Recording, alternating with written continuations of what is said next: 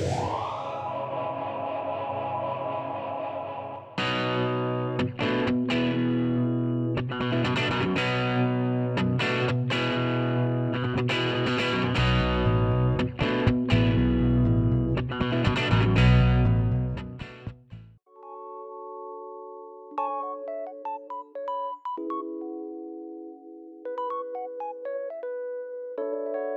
Queridos amigos, podescuchas de Consejos Divinos, gracias una vez más por acompañarme. Y bueno, estoy grabando el episodio número 44 de la segunda temporada y vamos a seguir con la iniciativa de 12 meses, 12 propósitos, año nuevo, vida vieja. Eso es lo que nos estamos preguntando, lo que nos hemos estado preguntando en el transcurso del año. Y ya estamos en el quinto mes del año y estamos con este, esta nueva reflexión que en esta ocasión es cambia tu mundo con responsabilidad personal. De hecho es el enfoque que usamos en consejería aquí en restauraministerios.org la responsabilidad personal es una columna en los procesos de restauración, en los procesos de consejería, en los que ayudamos a las personas a reflexionar, a examinarse, a ver qué, estoy haciendo, eh, las emociones que estoy experimentando, qué información me están proporcionando acerca de mí eh, y los pensamientos que tengo, qué me dicen acerca de mí acerca de lo que pienso de mí, de lo que pienso de Dios, de lo que pienso de los demás, de lo que pienso de mis padres, de la relación eh, que tengo con otros. Y a partir de la responsabilidad personal que trabajamos en consejería, es como cada persona puede identificar muy claramente, pues, cuál es su responsabilidad, pero también cuál no muchos de los problemas que tenemos son derivados de un erróneo entendimiento acerca de la responsabilidad. Muchas veces sentimos culpa, una culpa que nos aprisiona, una culpa que nos aplasta, porque queremos asumir como propia la responsabilidad de alguien más. Esto pasa mucho con los papás, con las mamás. Y, obviamente, pues llegan a pensar soy un mal padre, soy una mala madre porque mi hijo, mi hija tomó esta decisión o no tomó esta decisión. Entonces, están llevando una culpa de algo que, de una decisión que no estaba en ellos, no estaba en su poder. Ahora, claro que hay cosas que los padres y las madres y los hijos deben sentirse culpables, pero por porque lo hicieron o porque no lo hicieron. Estamos hablando de decisiones importantes, no estamos hablando de las decisiones que no son importantes en la vida. Bueno, la responsabilidad personal tiene un poder sanador. ¿Y por qué? Porque si yo reconozco mis faltas, entonces puedo actuar, puedo hacer algo al respecto. El gran problema de nuestro tiempo es que las personas no reflexionan, no meditan no se examinan y por lo tanto no pueden asumir la responsabilidad personal de sus acciones o de la falta de ellas. En este episodio es justamente lo que quiero comunicarte. Y la Biblia tiene un concepto interesante en cuanto a que Dios nos puso como administradores de lo que nos dio. Y bueno, podríamos empezar hablando de la propia vida que, hemos recibido, bueno, somos administradores de esa vida. El tiempo que le dedicamos a las cosas o la falta de atención que le damos a las cosas importantes, el exceso de atención que le damos a las cosas no importantes. Eh, obviamente si, eh, por ejemplo, hablando de la pereza, si no hacemos lo que tenemos que hacer, no va a haber resultados, no vamos a ir a ningún lado. Bueno, somos administradores del tiempo de esta vida, el tiempo que tenemos en esta vida. Somos administradores, por ejemplo, también de las habilidades con las que nacimos, que tenemos que desarrollar, que tenemos que perfeccionar.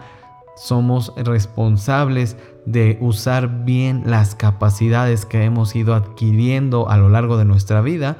Somos responsables también de los dones que Dios nos ha dado a partir de que hemos creído en Jesucristo y hemos decidido y decidimos cada día seguirle, ¿verdad? Porque hay algunos que creen que esto es una decisión nada más ahí de un momento de tu vida remoto y ya, ya no tienes que decidirlo más, ¿no? Eh, así como en el matrimonio decidimos amar a la esposa cada día, tomamos esta decisión y que se expresa en distintas acciones eh, y también en distintas omisiones, ¿verdad? Cuando decidimos no hacerlas enojar. Eh, por ejemplo, bueno, pues también ese es un, es un ejemplo de una omisión y cómo esto nos ayuda a amar. Y que finalmente esta omisión es una decisión también, ¿verdad? Bueno, y así decidimos amar a Dios cada día a través, adorar a Dios a través de lo que hacemos en todas las áreas de nuestra vida. Bueno, todo eso es ser buenos administradores, pero no vamos a ser buenos administradores si pues no entendemos que tenemos una responsabilidad personal, que lo que somos, lo que hemos recibido, hay que cuidarlo. Por ejemplo, tienes vida, tienes familia, tienes amigos, tienes recursos. ¿Cómo qué recursos? Bueno, uno de ellos pues es el tiempo, ¿verdad? Pero también la inteligencia que tienes, como hablaba hace un momento, las habilidades y las capacidades. Bueno, la salud hay que cuidarla. Y claro que nos vamos a enfermar, aunque no queramos, ¿verdad? Pero hay que cuidar la salud. Eh, el dinero poco o mucho que tengamos, eso es parte de los recursos que tenemos y hay que utilizarlos con sabiduría, con responsabilidad.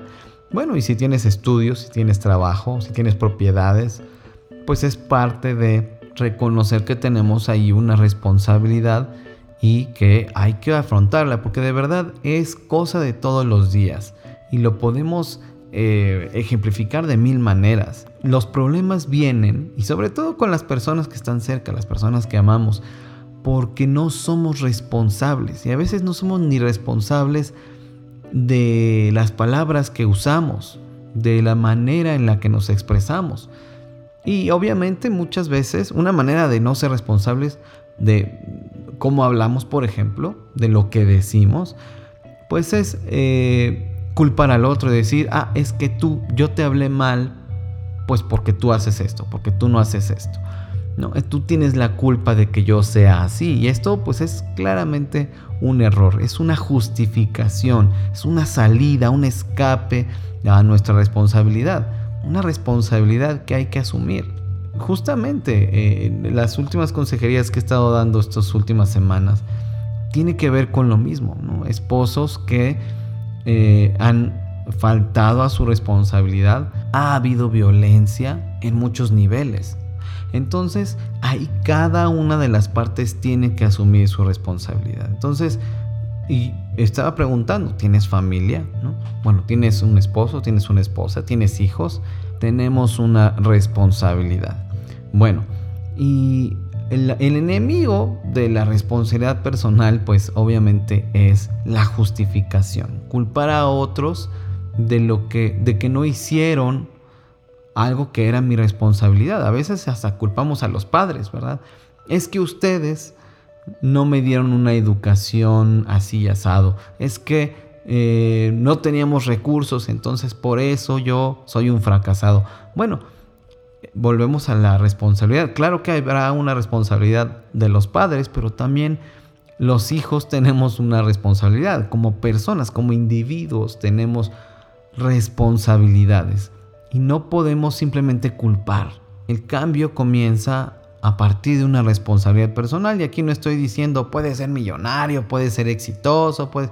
No, la verdad es que francamente ese no es el punto ese no es el tema de mi interés en este episodio. Lo que estoy hablando es que la responsabilidad personal nos ayuda a tener una sanidad mental, una sanidad emocional.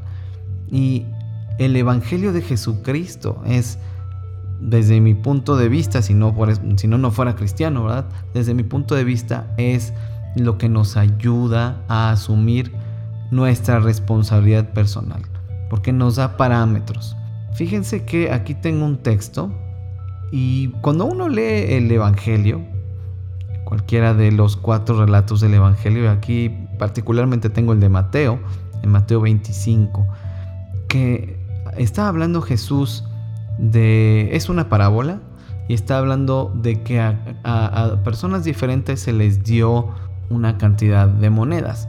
A uno se le dio cinco mil monedas, a otro se le dio dos mil y a otro mil.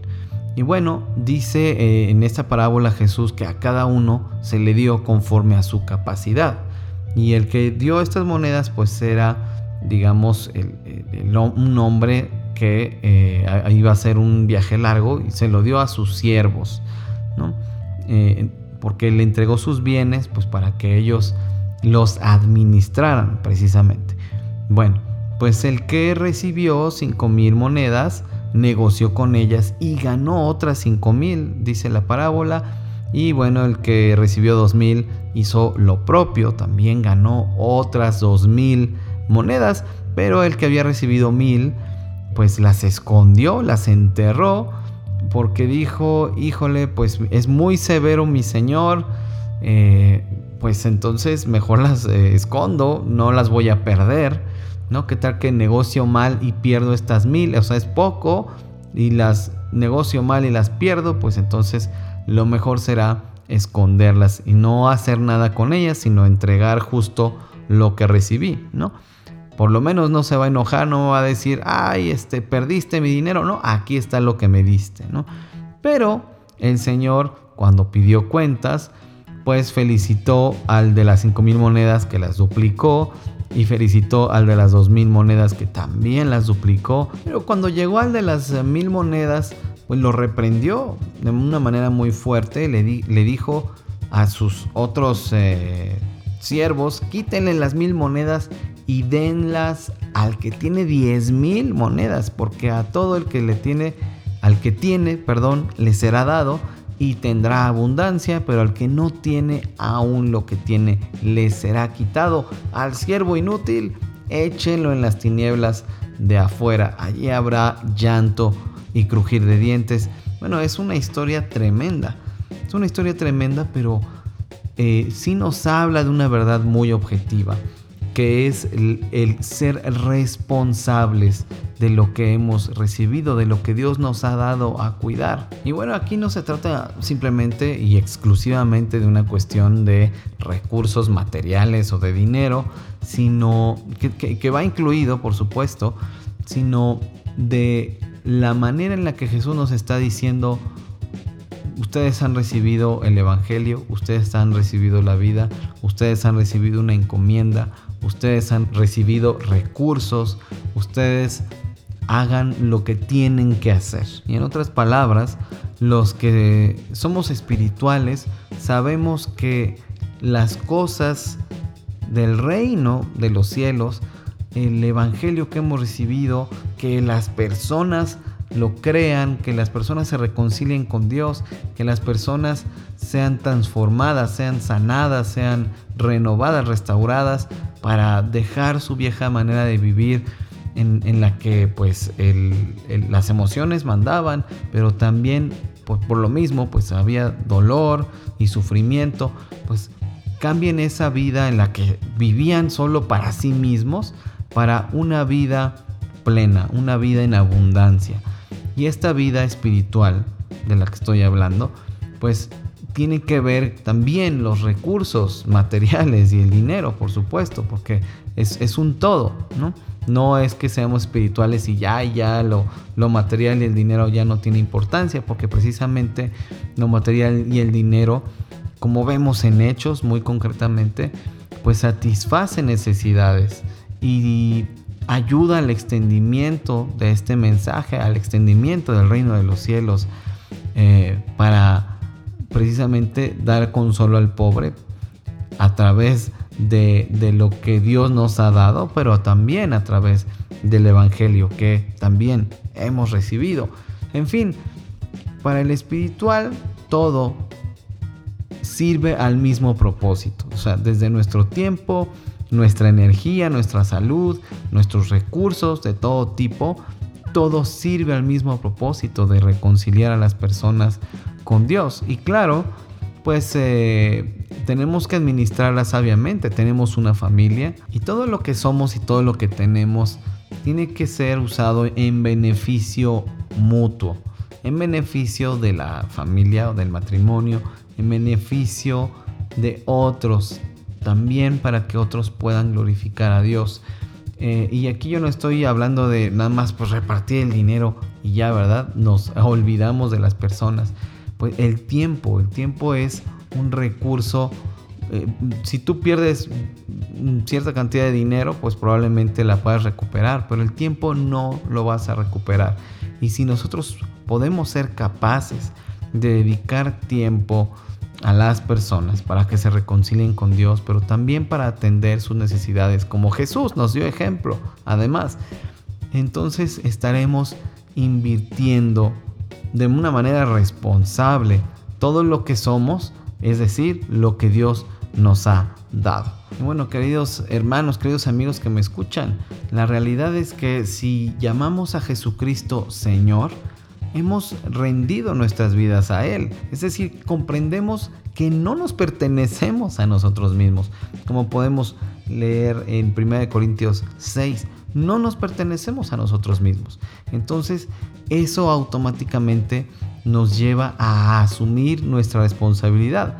No es para tener un miedo irracional a Dios, ¿no? Al contrario, es comprender que de Él procede todo que Él produce un inexplicable, eh, según los parámetros de este mundo, un inexplicable contentamiento y agradecimiento por lo recibido, pero también por lo no recibido. ¿Y sabes qué? Esto produce paz y aleja de nosotros la frustración, así como la codicia y la soberbia de pensar que somos merecedores de los bienes obtenidos y que somos arquitectos de nuestros propios logros. Hoy lo que más se escucha es te lo mereces, te mereces esto, te mereces otro, has trabajado mucho, te mereces tal cosa.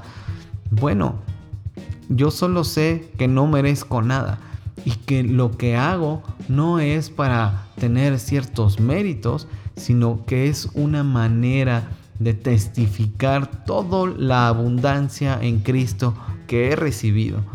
Entonces doy de gracia lo que he recibido de gracia. No estoy sumando puntos ni acumulando ahí, ni obteniendo un mérito. No lo hay. Es gratitud, es asumir mi responsabilidad personal. Yo he recibido de Dios amor, es lo que voy a dar. Yo he recibido de Dios perdón, es lo que voy a dar. He recibido de Dios esto, eh, estos recursos, pues puedo compartirlos. Aquí hay dos verdades maravillosas. Por un lado, eh, que si yo estoy esperando recompensas de hombres, si yo estoy esperando lo que creo que merezco, voy a vivir en amargura y voy a estar em, frustrado porque a veces no lo voy a recibir, a veces no voy a ser recompensado. Pero sabes qué? Aquí la segunda verdad de la que te quiero hablar es que si hacemos las cosas para el Señor y no como para los hombres, pues vamos a vivir confiados en que Dios nos sostiene, en que Dios nos provee y sobre todo algo maravilloso que es que Dios nos va a recompensar. A Dios no se le va a pasar absolutamente nada. Y no es que obremos para la recompensa que vamos a obtener, sino que es el reconocimiento de que Dios es bueno, de que Dios es fiel. Qué maravilla, ¿no?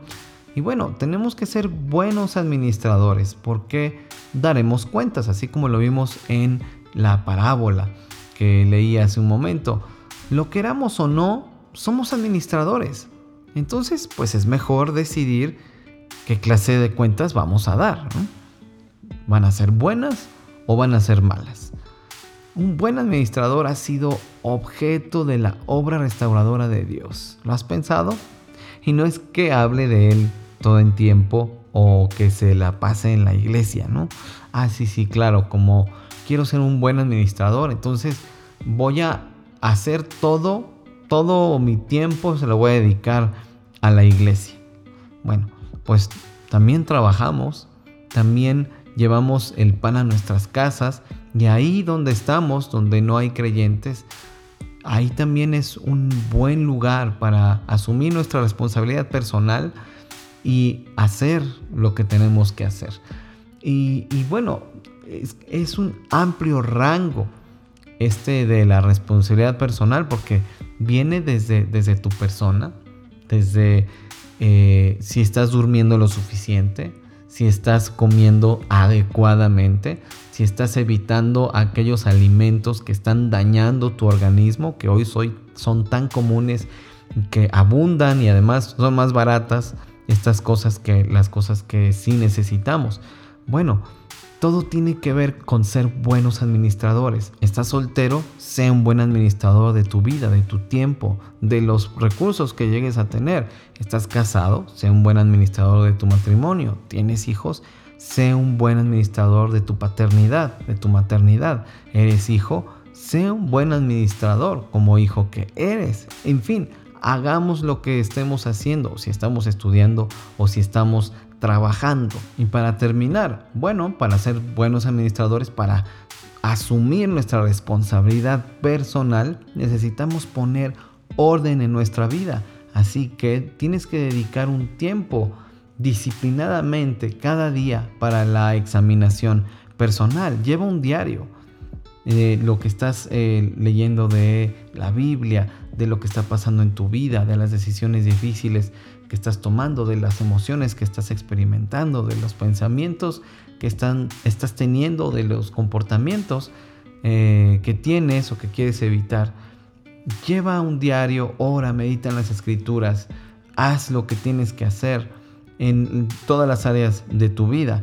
Y también te animo a que eh, elabores una lista de, por cada área de tu vida de los detalles de cuáles son las acciones que llevarás a cabo para poner orden, ¿no? Así vas identificando en cada área de tu vida, aquí tengo que poner orden y lo voy a hacer de esta manera. Aquí tengo que poner orden y lo voy a hacer de esta otra manera. Siempre partiendo de principios de bíblicos, principios espirituales.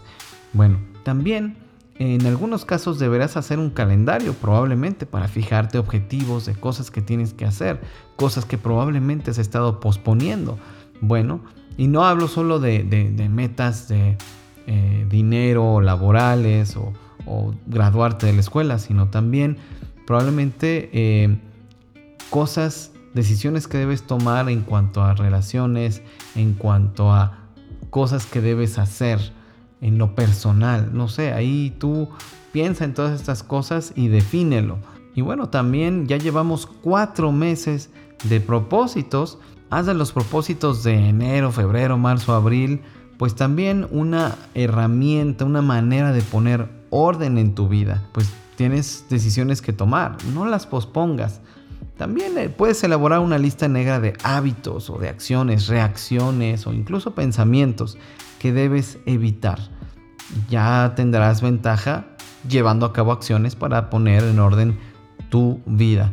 Bueno, durante todo el proceso, acude con tu pastor, con tu consejero, con la persona que te está discipulando para obtener orientación sobre cómo el Evangelio puede impactar cada área de tu vida.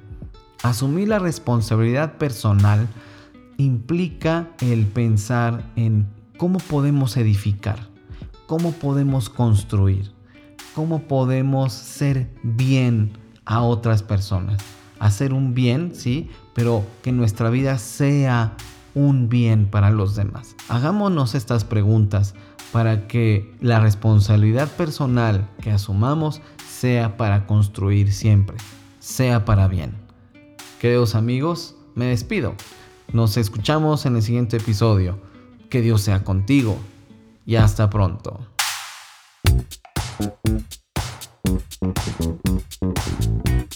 Consejos Divinos necesita tu apoyo.